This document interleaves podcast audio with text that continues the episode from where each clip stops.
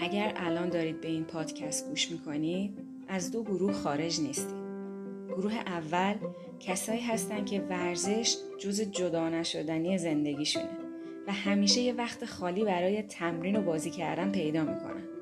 اصلا ورزش برای این گروه یه جور تراپیه و جز lifestyle شونه.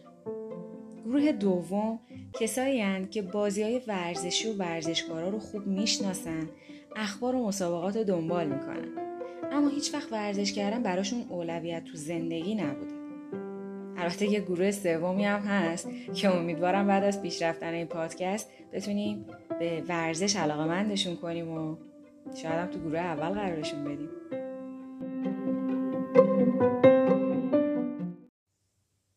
سلام.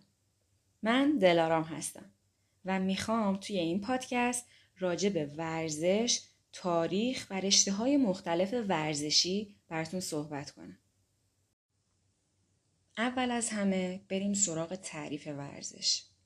ورزش رقابت های بدنیه که در پی رسیدن به اهداف و انجام چالش های دنبال میشه.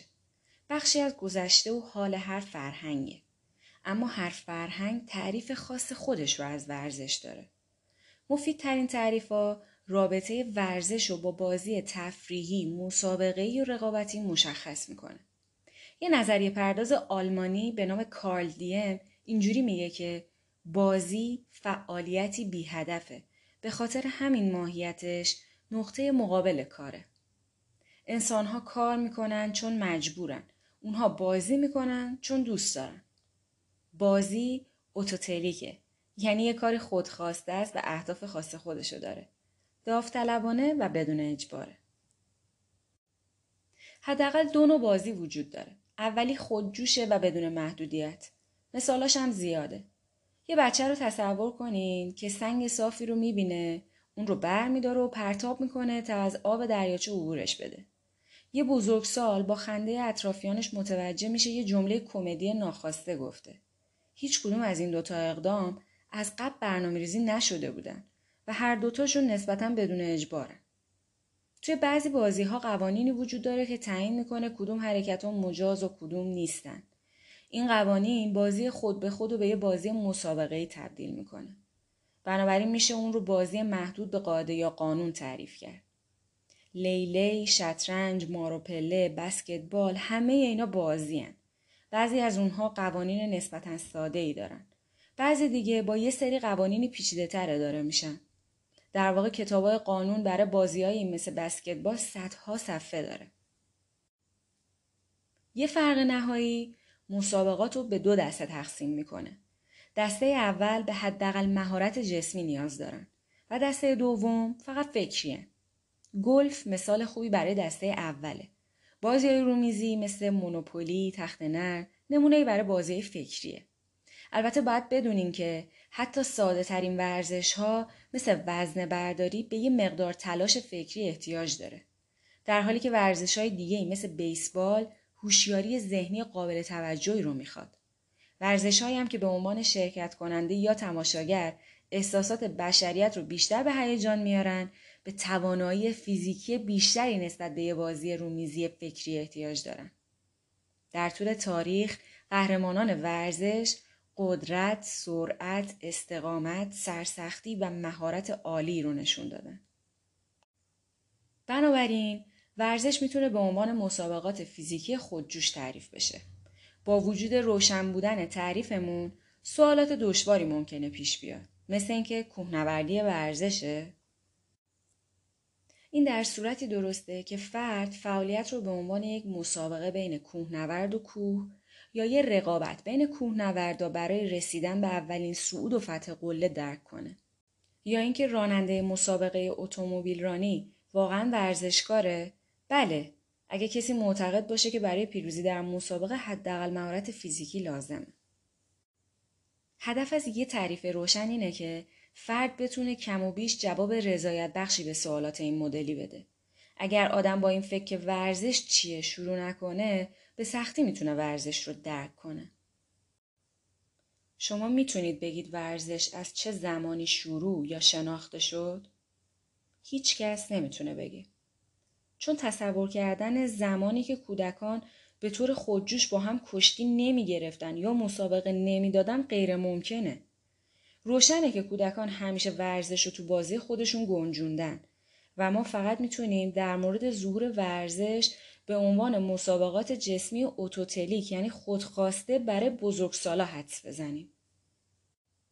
شکارچیا در هنر ماقبل تاریخ به تصویر کشیده شدن. اما نمیشه فهمید که اونا تومه خودشونو با یه روحیه ناخوشایند از سر نیاز دنبال می‌کنن یا با رهایی خوشایند ورزشکارانه. از شواهد و تصویرنگاری های غنی از تمام تمدنهای کهنم مشخص شد که شکار خیلی خود به خود به یه حداقل برای خانواده سلطنتی و اشراف تبدیل شد. شواهد باستانشناسی هم نشون میده بازی های توپی در بین مردم باستان متداول بوده. تفاوتشون مثل چینیا و آستک ها بوده. آستک ها اعضای بومیان غالب در مکزیک قبل از تسخیر اسپانیا بودن.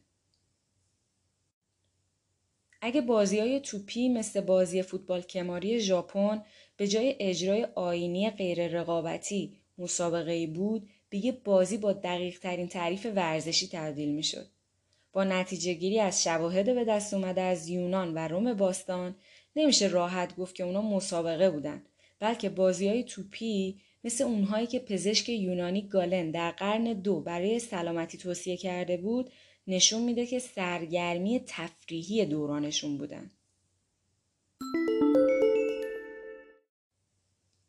بریم سراغ ورزش های سنتی آسیایی. آسیا به عنوان یکی از تمدن‌های بسیار تکاملی یافته ورزش‌های کهن و متنوع داشته. از خاور میانه اسلامی در سر تا سر شبه قاره هند گرفته تا چین و ژاپن کشتیگیرانی که میشه گفت فقط مرد بودن تجسم و ارزش‌های فرهنگ‌های خودشون رو تصویب می‌کردن. قدرت کشتیگیر همیشه فراتر از یه بیانیه صرفا شخصی بود. بیشتر اوقات مردایی که تحت فشار و تلاش بودن خودشون رو درگیر یه کار مذهبی می‌دونستن. دعاها، وردها و آینهای تطهیر قرنها جنبه مهمی از مبارزه تن به تن کشتیگیران اسلامی بود و به همین دلیل مخلوط کردن مهارت‌های کشتیگیر با مهارت‌های شاعر عارف غیر معمول نبود. پهلوان مشهور ایرانی قرن 14 میلادی محمود خارزمی مثالی از هر دو اونهاست. نمونه از جایگاه ورزش در استانبول سال 1582 در یه زمینه مذهبی جشن خدن سرون پسر مراد سوم بوده که پنجاه ترک تنومند در اون با هم کشتی می گرفتن.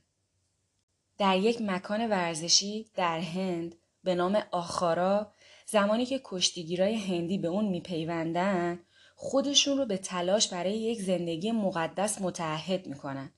این هندوهای متدین زمانی که زانوشون رو خم می‌کنن و شنا میرن یه صدا، یه هجا، کلمه یا گروهی از کلمات که در زبانهای سانسکریت، پالی و سایر زبانهای دیگه هم هست و بهش مانترا میگن تلاوت می‌کنن. چون متخصصانشون باور داشتن که این کلمات قدرت مذهبی، جادویی یا معنوی دارن. اونها رژیم غذایی، عادات جنسی، تنفس، حتی ادرار و مدفوع خودشون رو در مبارزه با ناپاکی به شدت کنترل می‌کنن. اهمیت بعدی بیشتر نظامی تا مذهبی. ابزاری بیش از بیان. گسترش گوشو چین در قرن سه قبل از میلاد به عنوان یک مهارت نظامی شامل نبردهای مسلحانه و غیر مسلحانه بود. تکنیک های غیر مسلح اونها به ویژه در فرهنگ چینی بسیار ارزشمند بودند و تاثیر مهمی در ورزش های رزمی کره، ژاپن و جنوب شرقی آسیا داشتند. برخی از سنت های ورزش های رزمی جنوب آسیا مثل وارما عادی یعنی ضربه زدن به نقاط حیاتی بدن در غرب کمتر شناخته شده. در اوایل دوران مدرن با منسوخ شدن جنگ های غیر مسلحانه تاکید ورزش های رزمی آسیا به سمت دین تغییر می‌کنه. این تغییر رو اغلب میشه در زبان ورزشی مثل کنجوتسو ژاپنی که به کندو تبدیل شد مشاهده کرد. کنجوتسو یعنی تکنیک های شمشیر کندو یعنی راه شمشیر یعنی تکنیک شمشیر شد راه شمشیر در زندگی جنگجویان آسیایی از شبه جزیره عربستان تا کره تیراندازی با کمان از مهمترین هنرهای رزمی مسلح در مقابل ورزش های غیر مسلح بود. قابل ذکره که سامورایی های ژاپنی انواع مختلفی از تیراندازی با کمان را انجام می‌دادند که احتمالاً پررنگترینشون یابوسامه بوده. بیاین با هم یابوسامه رو تجسم کنیم. فرض کنین سوار یه اسب هستین و قراره توی یک مسیر مستقیم به طول 220 تا 270 متر بتازونین و در حین اون با کمانتون به سه تا هدف شلیک کنین. اهدافتون قاعدتا یا سمت چپ یا سمت راست قرار گرفتن و فاصلهشون تا شما 7 تا 11 متره. فاصله هر هدف تا هدف بعدی هم بین 71 تا 90 متره. اندازه شونم 55 سانتی متره که روی تیرهایی به بلندی 9 دهم متر قرار گرفته. تصور کنین که چقدر تو این ورزش دقت مهمه. رقابت کمانداران ترک سر مسافت بود. کمانشونم از ترکیب چوب به علاوه نوک با قدرت زیاد ساخته شده بود. سال 1798 در اوکمیدانی استانبول یا همون میدون تیر خودمون تیر سلیم سوم بیش از 884 متر پرواز کرد و یک رکورد ثبت شد. همونطور که در هنر مغول قرن 16 و 17 دیده میشه هندی های اشرافی مانند همتایان خودشون در سر تا سر آسیا از تیر و کمانشون هم برای شکار و هم برای مسابقات تیراندازی استفاده می‌کردن. شکارچیان سوارکار مهارت سوارکاری هم مثل تیراندازی نشون می‌دادن. علاقه اشراف آسیا رو به اسب میشه از زمان هیتی ها شاید هم زودتر یعنی حدود 1600 سال قبل از میلاد ردیابی کرد که علاوه بر همگانی کردن مسابقات اسب سواری در کل آسیا به توسعه چوگان و تعداد زیادی مسابقه مشابه اسب سواری منجر شد. این بازی های سوارکاری ممکنه در واقع متمایزترین سهم آسیا در مسابقات ورزشی مدرن باشه. به احتمال قوی چوگان از یه بازی خشنتر به دست اشایر افغانستان و آسیای میانه شکل گرفته به طوری که تا قرن 21 باقی مونده. تو پرانتز اینو بگم که من نمی‌دونم چرا تو این مقاله چوگان رو به افغانستان نسبت داده و گفته آسیای میانه ولی اسمی از ایران نبرده چون همونجوری که شما هم حتما می‌دونین چوگان یه ورزش ایرانیه و حتی توی ویکیپدیای انگلیسی هم سرچ کنین به عنوان یک ورزش ایرانی شناخته شده. یعنی اول ایرانی ها اون رو شناسوندن و حالا کشفش کردن حالا یه جورایی. ولی نمی‌دونم چرا اینجا اسمی نبرده. من خواستم خودم به عنوان حالا راوی که دارم اینو نقل می‌کنم بگم که به کسی بر نخوره و بگذریم ازش. بزکاشی افغانستان یا همون بزکشی ما قوقاییه که در اون صدها عضو قبیله اسب سوار بر سر لاشه بی سر یه بز می جنگیدن. برنده یه سوارکار مقاوم بود که موفق می شد پای حیوان رو واضح بگیره و اون رو کامل بکشه. از اونجا که بزکشی برای یک سلطان متمدن به وضوح یک اشتیاق نامناسب بود چوگان به دادشون رسید. نسخه های خطی فارسی مربوط به قرن شیش به بازی کردن چوگان در زمان هرمز اول یعنی سال 271 تا 273 میلادی اشاره داره. این بازی توسط مینیاتوریست ها نقاشی شده و توسط شاعران پارسی مثل فردوسی و حافظ ستوده شد. تا سال 627 چوگان در سراسر شبه قاره هند گسترش پیدا کرد و به چین رسیده بود. در اونجا به علاقه وافر اونهایی تبدیل شد که صاحب اسب بودند. همه 16 امپراتور سلسله تانگ بازیکن چوگان بودند. مثل بیشتر ورزش ها اکثریت قریب اتفاق بازیکنان چوگان مرد بودن اما نظامی شاعر پارسی قرن دوازده مهارت‌های شاهزاده خانم شیرین رو به یاد میاره. تو پرانتز خوب شد به این نکته اشاره کرد تو ادامه. پرانتز بسته. علاوه بر این اگه بشه به عنوان شاهد به چهره های متعدد تراکوتا که مجسمه های سفالی پخته شده هستن اعتماد کرد زنان چینی اشرافی هم چوگان بازی می‌کردن. بازی های توپی برای مردان و زنان عادی هم وجود داشت. اونها با پوست های پر شده و با دقت دوخته شده با مستانه حیوانات یا با اشیاء ساده گردی که پیدا می‌کردن مثل کدو، تیکه های چوب یا سنگ های گرد بازی می‌کردن.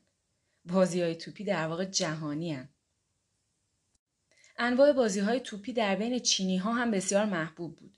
شرح بازی کوجو که شبیه فوتبال مدرن بود در اوایل سلسله هان شرقی 25 تا 220 میلادی ظاهر شد. بازی های مشابه بدمینتون مدرن هم در قرن یک انجام می شد.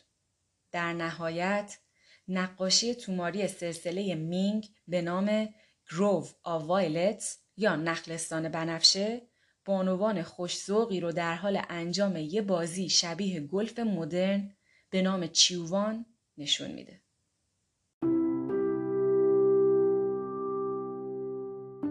به پایان قسمت اول رسیدیم. این گفته ها ترجمه و چکیده من از مقاله‌ای در سایت بریتانیکا هستش که سایت علمیه. لینکش رو براتون می‌ذارم اگه دوست داشتید مراجعه کنید. در قسمت های بعدم راجع به ورزش در آفریقا و مدیترانه دوران باستان صحبت می‌کنم. ممنون میشم که نظراتتون رو با من به اشتراک بذارید و اگه دوست داشتید به بقیه دوستانتون هم معرفی کنید. وقتتون بخیر.